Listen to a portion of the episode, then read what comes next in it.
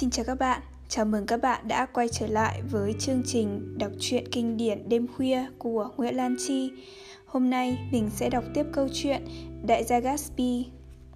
Chương 5 Đêm đó khi về đến West Egg tôi phát hoảng trong giây lát tưởng là nhà mình đang cháy.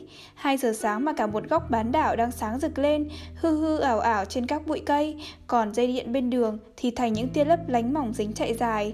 Đến chỗ ngoặt tôi mới thấy đó là nhà Gatsby, bật đèn sáng trưng từ tháp mái xuống hầm nhà. Lúc đầu tôi tưởng lại đang có một cuộc vui nữa. Một cuộc tụ họp điên loạn đã biến thành một trò ú tim trốn tìm Hoặc một đêm hoan lạc kiểu cá mỏi xếp hộp tràn ngập toàn bộ ngóc ngách của ngôi nhà. Nhưng mà tịnh không có một tiếng động nào. Chỉ có gió reo trong cây Thổi vào dây điện và khiến đèn lấp lóe như thể ngôi nhà đang nháy mắt với bóng tối. Khi chiếc taxi đưa tôi về đã âm ạch quay đi Tôi thấy Gatsby bước qua sân cỏ về phía mình. Bên nhà ông trông như hội trợ thế giới. Tôi nói Thế à, ông lơ đãng quay lại nhìn. Tôi vừa mới nhìn qua một số phòng. Này ông bạn, mình đi Coney Island đi Đi xe tôi. Chú thích Coney Island là công viên giải trí nổi tiếng của thành phố New York thời kỳ đầu thế kỷ 20 Muộn quá rồi. Thế thì mình bơi tí nhé. Cả vụ hè tôi chưa dùng cái bể bơi lần nào. Tôi phải đi ngủ thôi. Thì thôi vậy. Ông đợi, nhìn tôi với vẻ nôn nả kiềm chế. Tôi đã nói chuyện với cô Baker. Tôi nói sau một lúc im lặng. Mai tôi sẽ gọi cho Daisy và mời cô ấy đến đây uống trà. Ô, thế là được rồi. Ông hờ hững. Tôi không muốn gây phiền hà cho ông tí nào. Hôm nào thì tiện cho ông. Hôm nào thì tiện cho ông ấy chứ. Ông vội chỉnh lại ngay. Tôi không muốn gây phiền hà cho ông tí nào mà. Vậy ngày kia có được không?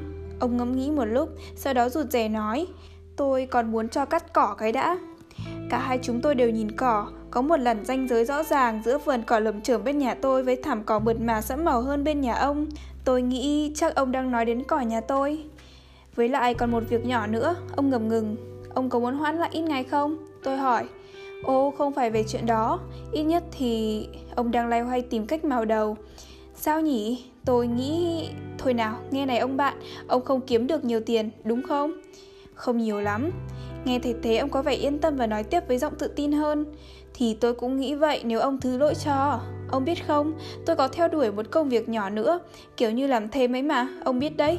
Và tôi nghĩ rằng nếu ông không kiếm được nhiều lắm Mà ông đang bán cổ phiếu, phải không ông bạn? Đang cố gắng.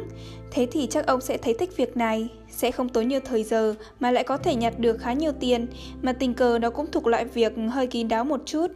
Giờ thì tôi nhận ra rằng nếu như trong những hoàn cảnh khác thì cuộc nói chuyện ấy có thể đã đưa đến một trong những náo loạn của đời tôi. Nhưng vì lời mời ấy rõ ràng chỉ là để trả công thẳng thừng cho cái việc mà ông ta đang nhờ nên tôi buộc lòng phải từ chối ngay lập tức. Tôi cũng đầy việc phải làm rồi, tôi nói. Rất cảm ơn nhã ý của ông, nhưng tôi không thể nhận thêm được việc gì nữa. Ông không phải làm bất cứ việc gì với Wolfsham đâu. Hiển nhiên là ông tưởng tôi đang ngại phải dính đến những manh mối đã được nhắc đến trong bữa trưa nọ. Nhưng tôi cam đoan là không phải như thế. Ông đợi thêm chút nữa, hy vọng tôi sẽ bắt chuyện. Nhưng tôi mải nghĩ quá chẳng còn để bụng dạ nào nữa, nên ông đành miễn cưỡng ra về. Buổi tối ấy đã khiến tôi nhẹ đầu và hạnh phúc. Tôi nghĩ mình đã ngủ một giấc rất say ngay sau lúc bước vào nhà. Thành thử tôi cũng chẳng biết Gatsby có đi Coney Island hay không. Ông đã nhìn qua các phòng bao nhiêu tiếng nữa trong lúc tòa nhà vẫn sáng trưng vô duyên như thế. Sáng hôm sau tôi gọi cho Daisy từ văn phòng và mời nó đến uống trà. Đừng rủ Tom đấy nhé, tôi dặn. Gì cơ? Đừng đi cùng với Tom. Tom là ai cơ? Nó hỏi, giọng ngây thơ. Đến ngày hẹn thì trời mưa như chút. Lúc 11 giờ, một người mặc áo mưa kéo theo một cái máy xén cỏ gõ cửa nhà tôi và nói rằng ông Gatsby cử anh ta sang xén cỏ ở bên này. Tôi lại nhớ ra là đã quên không bảo bà Phần Lan đến giúp, thế là lại phải lái xe vào làng tìm bà ta giữa các ngõ nhỏ quét vôi trắng ướt sũng và mua vài cái tách, mấy quả chanh và ít hoa cắm lọ. Chỗ hoa ấy là thừa, vì lúc 2 giờ thì cả một vườn ươm được mang từ nhà Gatsby sang với vô số bình lọ để cắm. Một tiếng sau, cửa trước khẽ khàng mở ra và Gatsby vội vã bước vào, trong bộ com lê vải len màu trắng, sơ mi tơ bóng ánh bạc, cà vạt màu vàng ròng. Ông ta tái nhợt, mắt thâm quầng vì thiếu ngủ. Mọi thứ ổn cả chứ? Ông hỏi ngay. Cỏ trông đẹp rồi, nếu là ông hỏi chuyện ấy. Cỏ nào? Giọng ông trống không. Ô, có ngoài sân. Ông nhìn ra ngoài cửa sổ, nhưng trông mặt ông thì biết là ông chẳng thấy cái gì hết. Trông rất tốt rồi, ông nói lơ ngơ. Có tờ báo nói là mưa sẽ tạnh vào lúc 4 giờ, hình như là tờ nhật báo. Ông đã có đủ thứ để để pha trà chưa? Tôi dẫn ông vào bếp. Ông nhìn bà Phần Lan có vẻ hơi dày bỉu. Cả hai chúng tôi đều xăm soi kỹ 12 cái bánh chanh yên mua ở cửa hàng bánh ngọt về. Có được không? Tôi hỏi. Tất nhiên rồi, tất nhiên rồi, bánh được đấy. Rồi ông nói thêm một cách dũng tách, ông bạn ạ. Đến ba rưỡi thì mưa dịu lại thành một đám mù ẩm ướt, thẳng hoặc mới thấy những giọt nhỏ lơ lửng như sương động.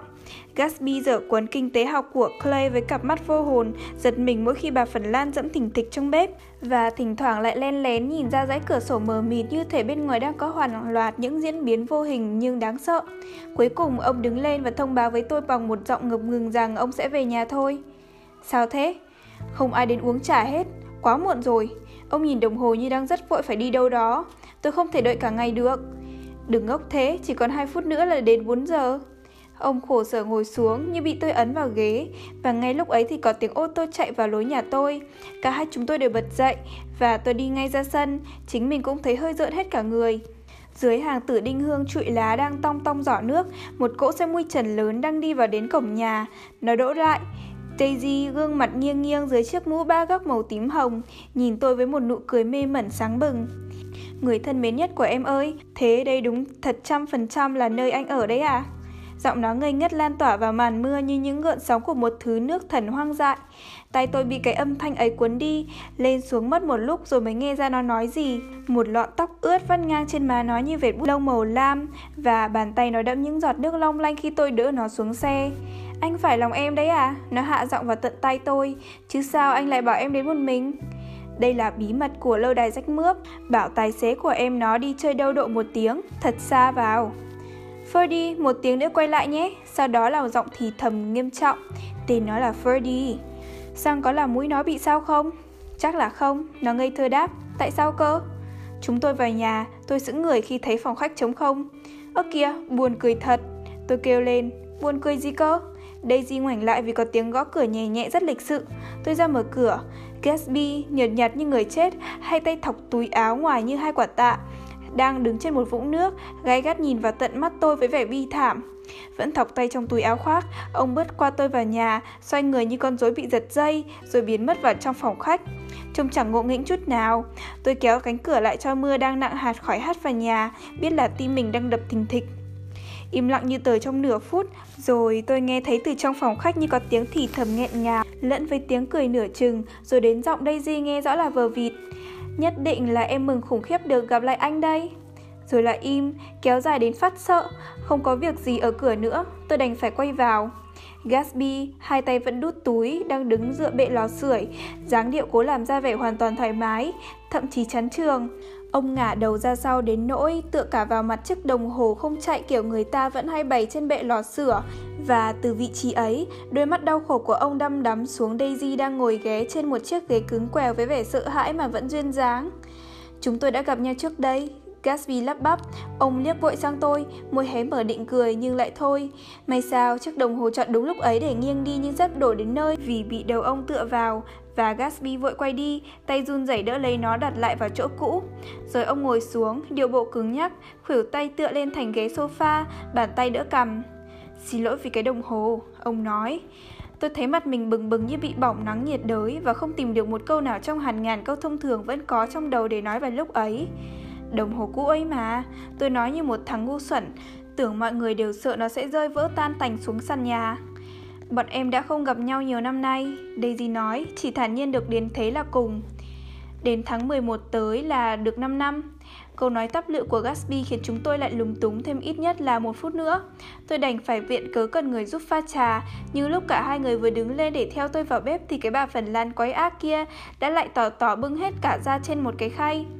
Cũng nhờ dí dít một lúc với những cốc chén bánh trái ấy mà mọi người mới cảm thấy bình tĩnh dễ chịu một chút. Gatsby lui vào một chỗ tối trong lúc Daisy và tôi chuyện trò với nhau, chăm chú nhìn chúng tôi hết người này sang người kia với cặp mắt căng thẳng khổ sở.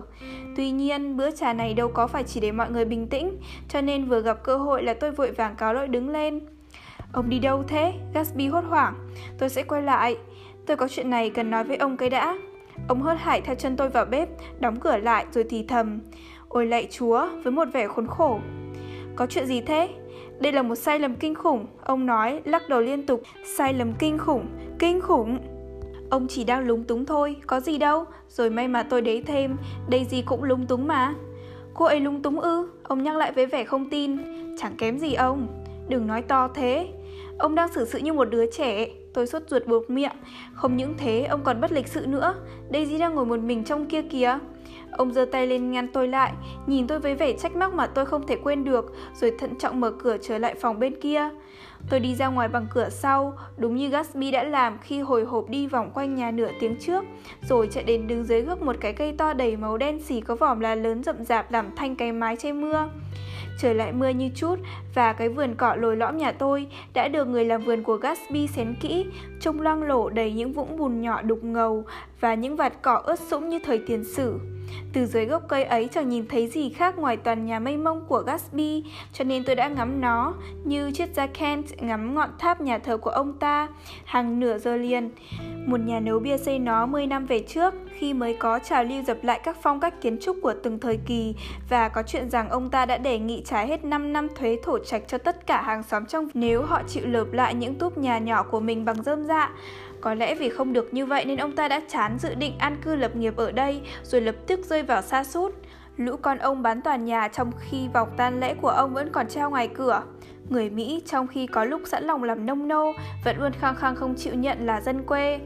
Nửa giờ sau, trời lại hừng nắng và chiếc ô tô của nhà hàng thực phẩm vòng đến vào cổng nhà ở Gatsby, chở đồ tươi sống đến cho bữa tối của đám gia nhân. Tôi chắc ông sẽ chẳng đụng đến miếng nào. Một hầu gái bắt đầu mở các cửa sổ tầng trên nhà ông, ló ra một tí ở mỗi cửa. Đến cái xây nhô hẳn ra ngoài ở gian giữa thì cô ta đứng vịn bao lơn, trầm ngâm nhổ nước bọt xuống vườn. Đã đến lúc phải vào nhà, khi còn đang mưa thì hình như vẫn nghe thấy tiếng cả hai người lúc trầm lúc bổng theo tâm trạng. Nhưng nay khi trời im ắng thì hình như trong nhà cũng im ắng theo.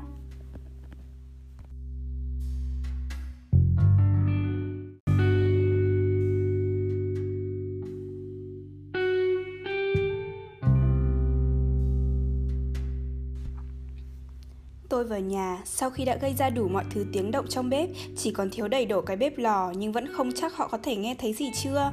Hai người vẫn đang ngồi ở hai đầu sofa, nhìn nhau như vừa mới hoặc sắp hỏi nhau cái gì đó và chẳng còn thấy lúng túng một tí nào nữa.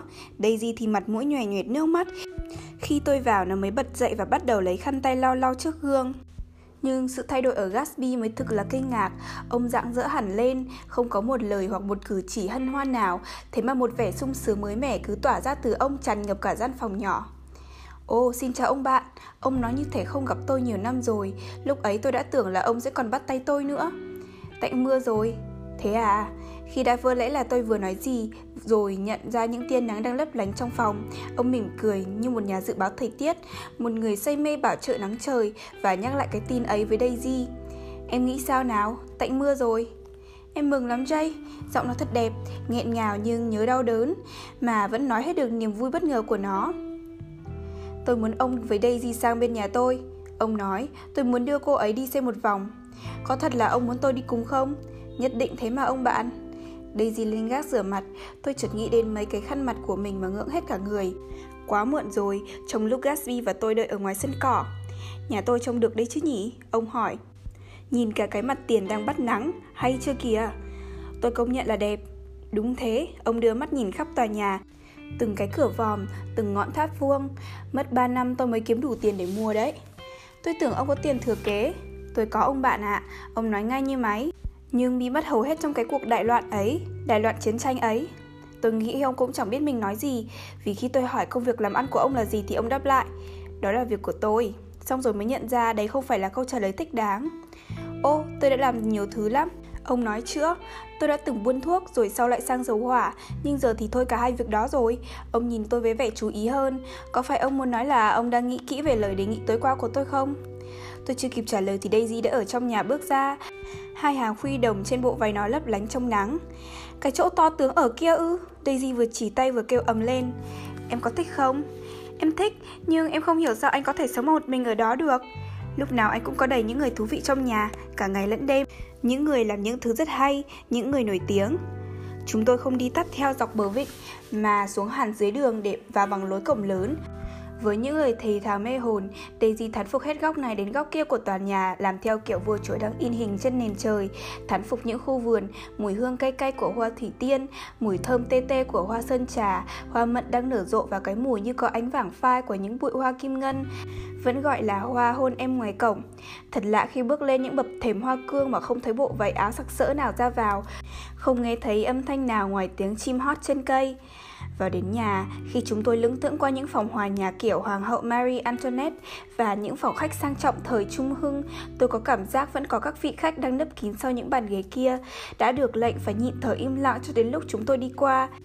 Khi Gatsby khép lại cánh cửa của Thư viện Đại học Merton, tôi sẵn sàng thề rằng có nghe thấy tiếng ông mắt cú cười rộ lên rất ma quái. Chúng tôi lên gác, qua những phòng ngủ tập theo kiểu ngày xưa óng ả trong nhung lụa màu hồng màu tía và tươi mát với những bông hoa mới hái, qua những phòng áo, phòng chơi bia, phòng tắm với những bồn tắm xây chìm, đột nhập vào cả một phòng ngủ và thấy ông mặc bộ đồ ở nhà đầu tóc rối bù đang làm những động tác luyện tập hỗ trợ gan ở dưới sàn. Đó là ông Cliff Springer, người khách trọ. Tôi đã thấy ông đi lang thang hao háo ở ngoài bờ biển sáng hôm đó.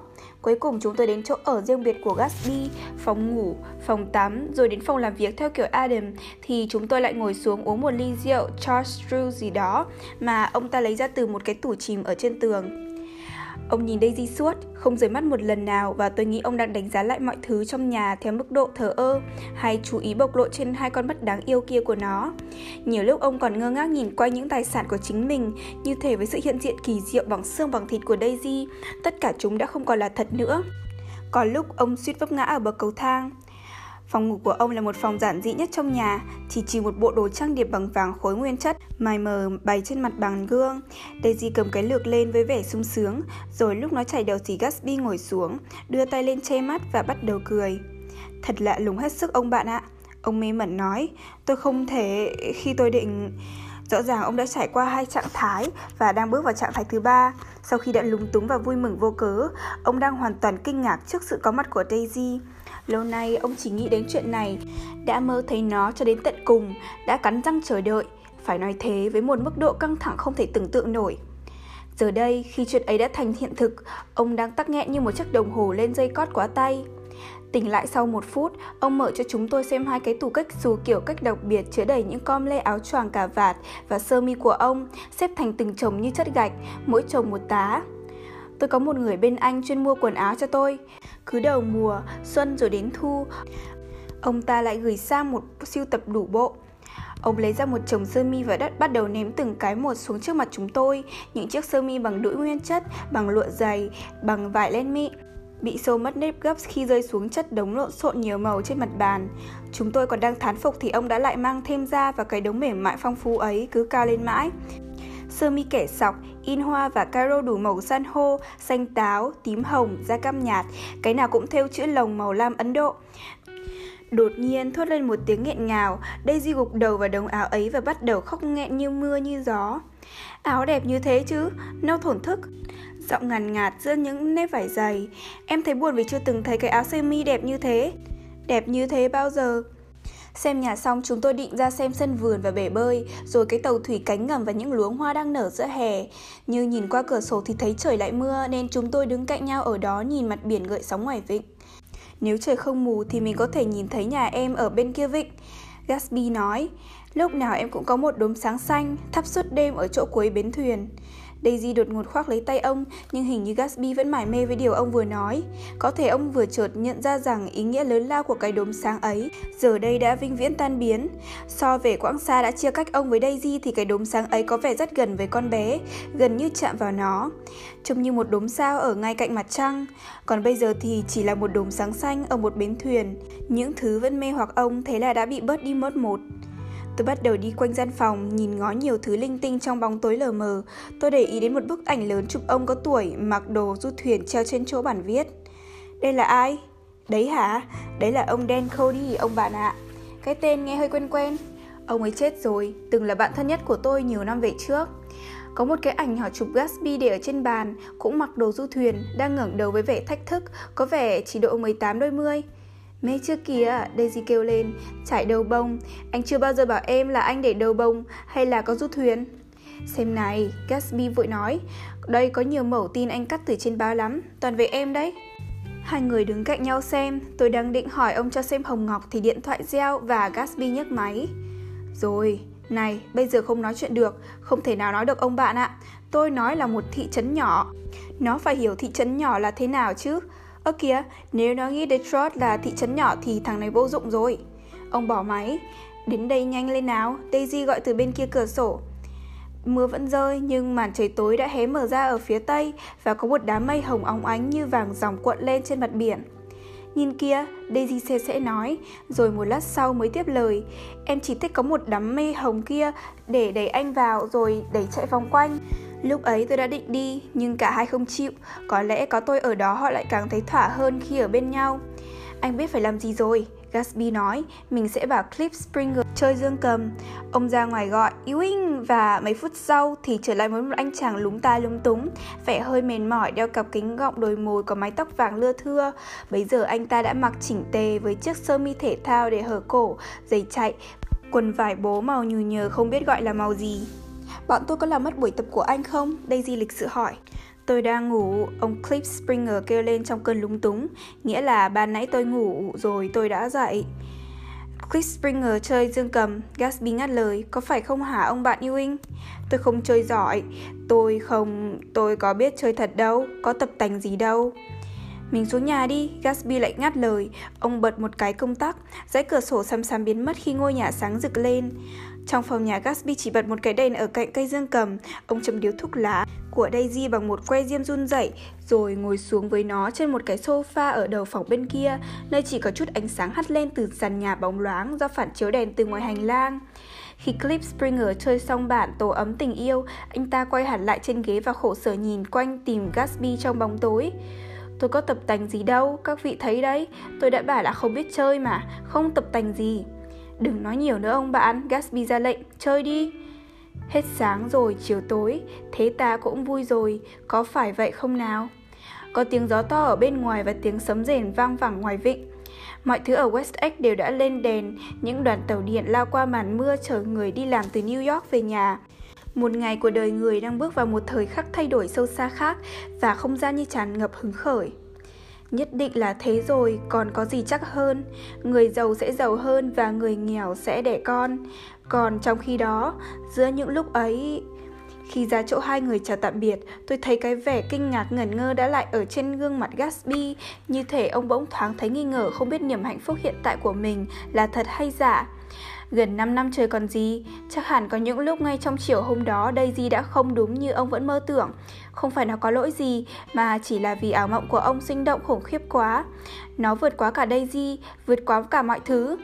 Ông đã quăng mình vào nó với một say đắm đầy sáng tạo, lúc nào cũng trang hoàng thêm thắt, chẳng bỏ sót dù một vẩy lông chim sặc sỡ tình cờ vương trên lối ông đi. Thật là không có lửa nào đủ nóng, cũng chẳng tươi mới nào đủ nồng nàn so với những ám ảnh chứa chất trong lòng một kẻ nam nhi. Thấy tôi nhìn, ông có chỉnh đốn lại bản thân một chút, rõ ràng là thế. Ông nắm lấy tay Daisy và khi con bé thì thầm cái gì đó vào tai ông, ông quay sang nó với vẻ giặt rào tình cảm. Tôi nghĩ giọng nói trầm bổng nồng nàn của con bé là cái đã khiến ông ngây ngất nhất, bởi vì không thể mơ được một cái gì hơn thế. Cái giọng ấy là một bài ca bất tử. Họ đã quên tôi, nhưng Daisy vẫn ngước mắt đưa tay ra, còn Gatsby thì lúc ấy hoàn toàn không biết đến tôi nữa. Tôi nhìn họ một lần và họ nhìn lại với vẻ xa xôi, như đã lạc hẳn vào một sinh quyển căng thẳng nào đó. Rồi tôi ra khỏi phòng và bước xuống những bậc thềm hoa cương vào trong mưa, để mặc họ ở lại đó với nhau.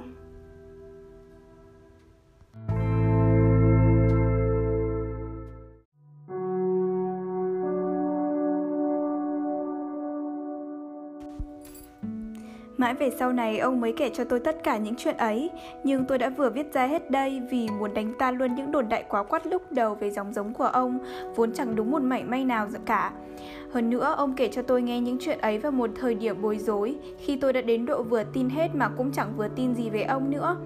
Cho nên tôi lợi dụng lúc tạm ngừng này, khi Gatsby còn đang nghỉ lấy hơi, có thể nói thế, để dẹp đi toàn bộ những quan niệm sai lệch ấy. Mà đó cũng là một quãng ngừng trong mối liên hệ của tôi với cuộc tình vụng trộm của Gatsby. Nhiều tuần lễ liền tôi không thấy ông, cũng không nghe tiếng ông trên điện thoại. Hầu hết thời gian tôi ở bên New York, đi quanh quẩn với Jordan và cố lấy lòng bà dì già nua của cô. Nhưng cuối cùng tôi đã sang nhà ông vào một chiều chủ nhật. Vừa ở đó chưa được 2 phút thì có người dẫn Tom Buchanan đến uống rượu. Tôi giật mình, cũng phải thôi, nhưng cái đáng ngạc nhiên hơn là chuyện này đã không xảy ra từ trước. Một hội ba người đều cưỡi ngựa đến. Tom, một ông tên Sloan và một bà xinh đẹp mặc đồ kỵ sĩ màu nâu đã từng đến đây chơi rồi. Tôi rất mừng được gặp các vị, Gatsby nói, đứng trên thềm nhà. Rất mừng được quý vị ghé chơi. Cứ làm như bọn họ muốn đến chơi thật. Ngồi luôn đi, hút thuốc lá hay xì ga nào? Ông đi nhanh nhanh quanh phòng, tay rung chuông. Tôi sẽ có thức uống mời các vị, xin đợi một phút. Ông bị tác động sâu sắc bởi sự có mặt của Tom ở đó, nhưng không thế thì ông cũng cứ lung túng cho đến lúc đãi được họ món gì, lờ mờ biết rằng họ cũng chỉ cốt có thế. Ông Sloan không muốn uống gì hết, nước chanh nhé, không cảm ơn, uống chút sâm banh nhé. Thôi, cảm ơn không cần gì đâu, xin lỗi. Các vị cưỡi ngựa thích chứ? Quanh đây đường xá rất tốt, chắc vì có ô tô. Phải rồi. Không thể nhịn được, Gatsby quay sang Tom, người đã chấp nhận mình được giới thiệu như chưa có quen biết gì. Nhất định chúng ta đã gặp nhau ở đâu đó rồi, thưa ông Buchanan. Ồ vâng, Tom nói có vẻ cho phải phép, nhưng rõ ràng chưa nhớ ra. Có thế thật, tôi rất nhớ. Khoảng 2 tuần trước. Đúng rồi, ông đi cùng với cậu Nick đây. Tôi có biết vợ ông, Gatsby tiếp tục gần như gây sự. Thật vậy à? Cậu ở gần đây hả Nick? Ngay bên cạnh. Thật vậy à? Ông Sơn không góp chuyện, ngả người trên ghế với vẻ ngạo mạn, bà kia cũng không nói gì. Nhưng khi đã uống hết hai cốc whisky soda đá thì bỗng nhiên trở nên thân thiện. Ông Gatsby này, tất cả chúng tôi sẽ đến dự buổi dạ tiệc sắp tới của ông nhé. Bà nói đón, được không? Nhất định rồi, tôi sẽ rất mừng được đón các vị. Rất tốt, ông Sloan nói, không hề có vẻ cảm ơn. À, chắc phải về thôi. Các vị đừng vội thế, Gatsby này nỉ, ông đã bình tĩnh trở lại và muốn gặp Tom lâu hơn, hay là sao các vị không ở lại dùng bữa tối? Thế nào cũng có mấy vị khác từ New York ghé sang chơi đấy. Ông hãy đến ăn tối với tôi, bà kia nói rất nhiệt tình, cả hai ông, nghĩa là cả tôi. Ông Sloan đứng dậy. Đi nào, ông ta nói, nhưng chỉ là với bà kia. Tôi nói thật mà, bà ta khăng khăng, tôi rất mong hai ông tới, rộng chỗ lắm mà. Gatsby nhìn tôi dò hỏi, Ông muốn nhận lời và ông không thấy rằng ông Sloan không hề muốn thế. Tôi thì không được rồi, tôi nói. Thế ư, thì ông vậy. Bà này nỉ chăm chú vào Gatsby. Ông Sloan nói thầm gì cái gì đó vào tay bà. Mình đi ngay bây giờ mà, muộn thế nào được? Bà nói. Tôi không có ngựa. Gatsby nói. Tôi vẫn cưỡi hồi còn ở quân đội, nhưng chưa bao giờ mua ngựa. Tôi sẽ theo chân các vị bằng ô tô vậy. Cho tôi một phút nhé. Mọi người đều đi ra cửa, đến thềm ngoài thì Sloan nói với bà kia tách riêng ra một bên và bắt đầu đôi co rất hăng chuyện gì đó. Chết thật, tay này định đi thật mất thôi. Tom nói, hắn không biết là bà ấy chỉ mời rơi thôi à. Bà ấy nói rất mong ông ấy mà.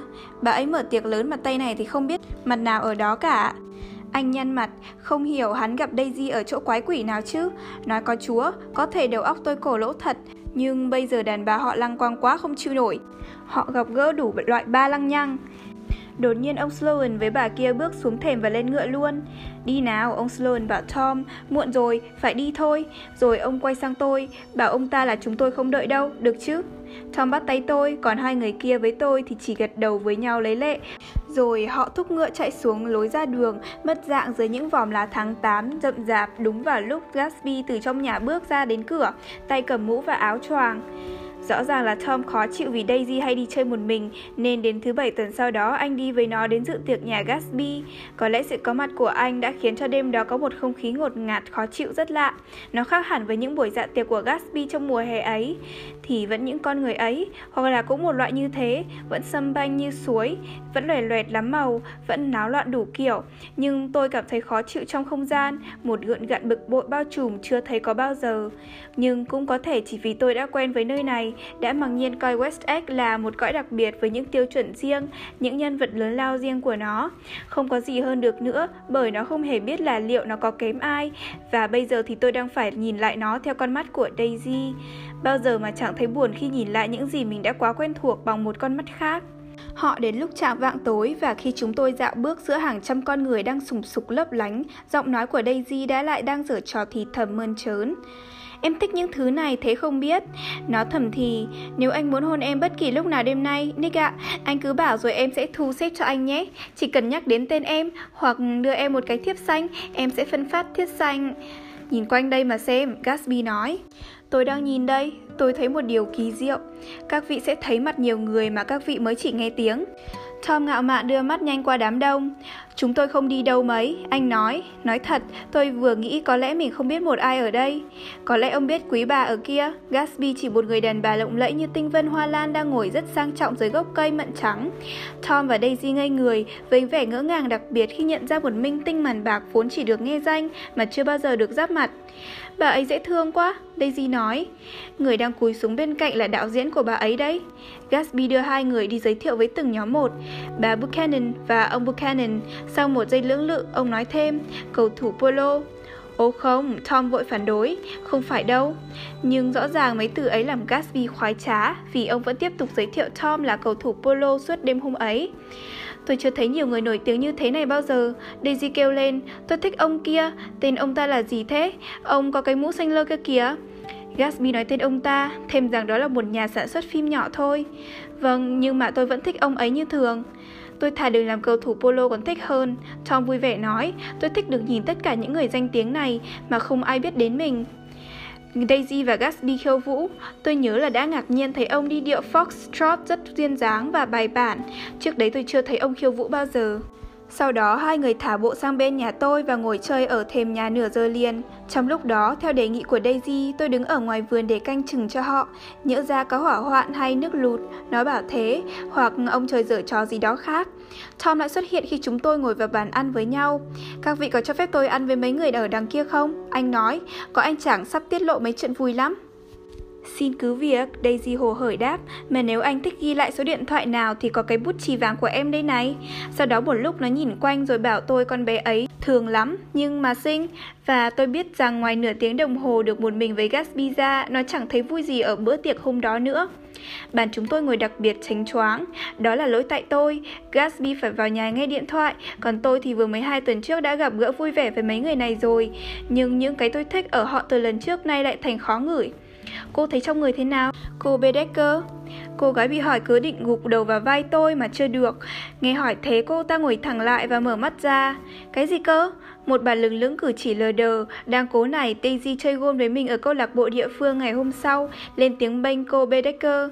Ồ, cô ấy ổn mà, mỗi lần uống hết 5-6 ly cốc tai là cô ấy lại hay kêu la như thế. Tôi bảo cô ấy phải thôi đừng uống nữa.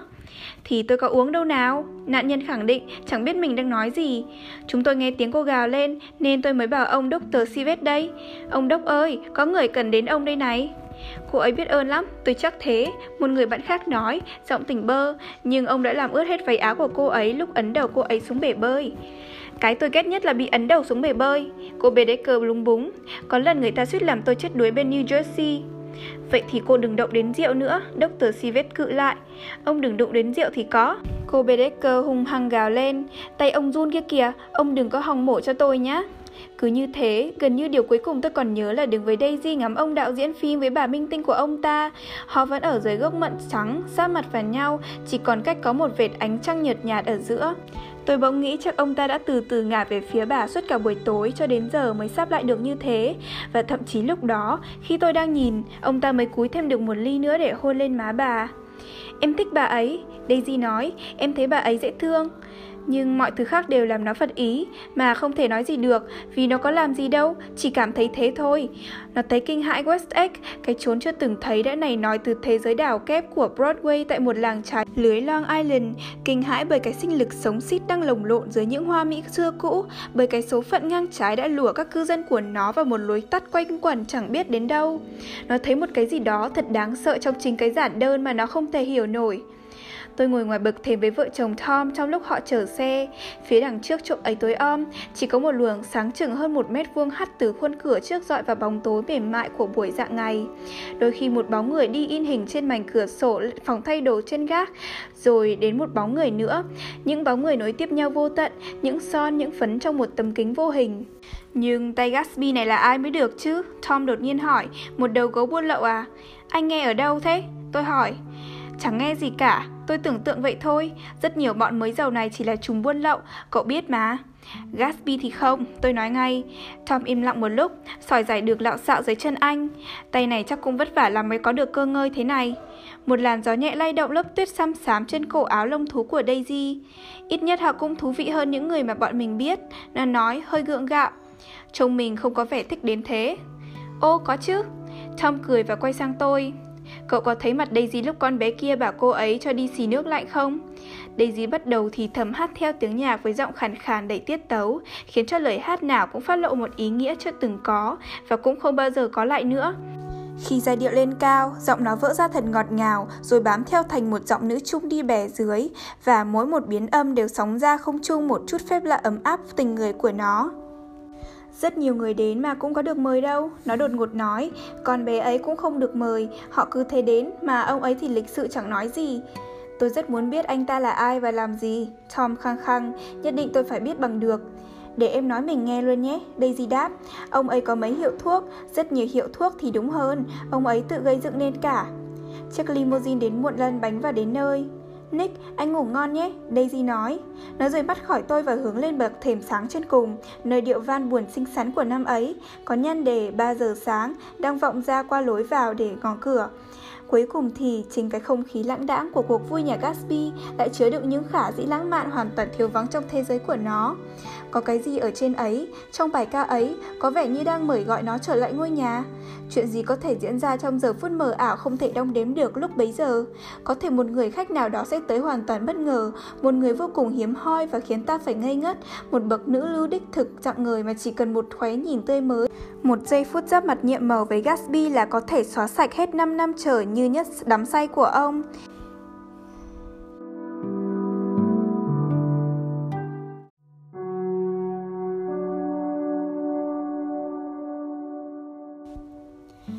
Đêm ấy tôi ở lại muộn. Gatsby bảo tôi đợi cho đến lúc ông rảnh và tôi đã nấn ná ngoài vườn cho đến khi đám người đi bơi không lần nào là không có ấy. Từ ngoài bãi biển tối om chạy lên, rét cóng và reo hò ầm ĩ, rồi đến tận lúc đèn đóm trong các phòng khách trên gác cũng tắt hết cả. Cuối cùng thì ông cũng từ trên thềm bước xuống, làn da mặt dám nắng căng thẳng bất thường, hai con mắt sáng rực mà mệt mỏi. Cô ấy không thích, ông nói ngay. Tất nhiên là cô ấy thích chứ. Cô ấy không thích, ông khăng khăng, cô ấy không vui. Ông im lặng, còn tôi thì đoán mò nỗi buồn không nói được ra của ông. Tôi thấy xa xôi với nàng, ông nói, khó làm cho nàng hiểu được. Ông định nói lúc khiêu vũ ư? Khiêu vũ nào? Ông búng ngón tay cho qua tất cả những khiêu vũ của mình đêm ấy. Nhảy nhót không quan trọng nữa ông bạn ạ. Ông chỉ muốn Daisy bước đến Tom mà nói, tôi chưa bao giờ yêu anh. Sau khi đã xóa sạch hết 4 năm trời với câu nói ấy, thì họ mới có thể quyết định những biện pháp thực tế cần làm tiếp theo. Một là sau khi Daisy đã tự do, họ sẽ trở lại Louisville và cưới nhau ở ngay nhà nó, đúng như đã có thể như vậy 5 năm về trước. Mà cô ấy không hiểu, ông nói, trước đây cô ấy vẫn hiểu, chúng tôi đã ngồi hàng nhiều giờ liền. Ông bỗng thôi nói và bắt đầu đi đi lại lại giữa đám vỏ cam táo, những thức ăn rơi vãi và hoa hoét bị dẫm nát dưới sàn nhà. Nếu là tôi thì tôi sẽ không đòi hỏi cô ấy nhiều quá. Tôi lựa lời, mình không thể lặp lại quá khứ. Không thể lặp lại quá khứ, ông kêu lên, không tin ở tai mình. Sao cơ? Tất nhiên là được chứ. Ông nhìn quanh với vẻ man dại, như thể quá khứ đang lửng lững ngay trong bóng tối nhà mình, mà lại không với tới được. Tôi sẽ làm mọi thứ trở lại như xưa, ông nói, quả quyết gật đầu, rồi cô ấy sẽ thấy. Ông nói rất nhiều về quá khứ và tôi dần hiểu ra rằng ông muốn tìm lại một cái gì đó, có thể là nhớ lại chính con người mình, cái con người đã đem lòng yêu Daisy ngày ấy. Đời ông đã hoang mang lộn xộn từ bé đến giờ, nhưng nếu có thể quay lại một nơi bắt đầu nào đó, dù chỉ một lần thôi, rồi dần dần nhớ lại, có lẽ ông sẽ tìm ra đó là cái gì. Một đêm thu 5 năm về trước, họ sánh bước trên đường đầy lá rụng, rồi họ tới một nơi quang quẻ không cây cối và hè đường thì trắng xóa ánh trăng. Họ dừng chân ở đó và quay lại nhìn nhau. Đó là một đêm mát lạnh chất chứa những bồi hồi bí ẩn mỗi năm, chỉ có độ một hai lần vào lúc chuyển mùa. Ánh đèn im ắng trong những ngôi nhà đang hát thầm vào bóng đêm và những vì sao thì đang lao sao cuống quýt. Trong khóe mắt, Gatsby thấy những phiến đá hai bên hè đường đã thực sự trụng thành cái thang bắc lên một nơi bí mật phía trên những ngọn cây. Nếu một mình thì ông đã có thể trèo lên đó, và khi đến nơi ông sẽ được ngậm bầu vú cuộc đời, bú thỏa thích từng ngụm lớn dòng sữa vô song kỳ diệu. Tim ông đập nhanh mãi lên khi gương mặt trắng ngần của Daisy dướn lên sát mặt ông. Ông biết rằng khi ông hôn cô gái này và gắn kết những viễn tưởng không tả xiết của mình với hơi thở rồi sẽ lụi tàn như của nàng như một hôn phối miên viễn, tâm trí ông sẽ không bao giờ vui vẻ vô tư như tâm trí Đức Chúa Cha được nữa. Cho nên ông nán lại thêm một khoảnh khắc để nhận được cái âm hưởng đồng điệu gửi tới mình từ một vì sao. Rồi ông hôn cô. Khi môi ông chạm tới, cô vội vàng nở hết như một đóa hoa dành riêng cho ông và cuộc đầu thai thần thánh đã hoàn tất. Chú thích, để hiểu được đoạn này, ta hãy nhớ lại rằng Gatsby trẻ tuổi tự coi mình là con Đức Chúa Trời. Ông coi việc yêu và cưới Daisy là từ bỏ cương vị Đức Chúa con vô hình để hóa thân thành con người trần thế, đặng phụ sự công việc của Đức Chúa Cha ở cõi người. Kitô giáo gọi sự ra đời của Jesus là Incarnation, ở đây chúng tôi dịch là cuộc đầu thai thần thánh. Qua tất cả những gì ông nói, Thậm chí cả tâm trạng ủy mị cải lương kinh khủng của ông, tôi bỗng nhớ đến một điều gì đó, một vần điệu khó nắm bắt, một mảnh vụn của những lời đã mất mà tôi đã nghe được ở đâu đó từ lâu. Có lúc từ ngữ đã cố chấp lại với nhau thành cả một câu, và tôi đã mở miệng như một người câm, nặng nhọc như cả một cuộc vật lộ trên môi, chứ không phải chỉ là vài cái bật hơi run rẩy. Nhưng chẳng ra được lời nào, và cái điều mà tôi suýt nhớ ra được ấy thì đã thành vô ngôn thất truyền mãi mãi.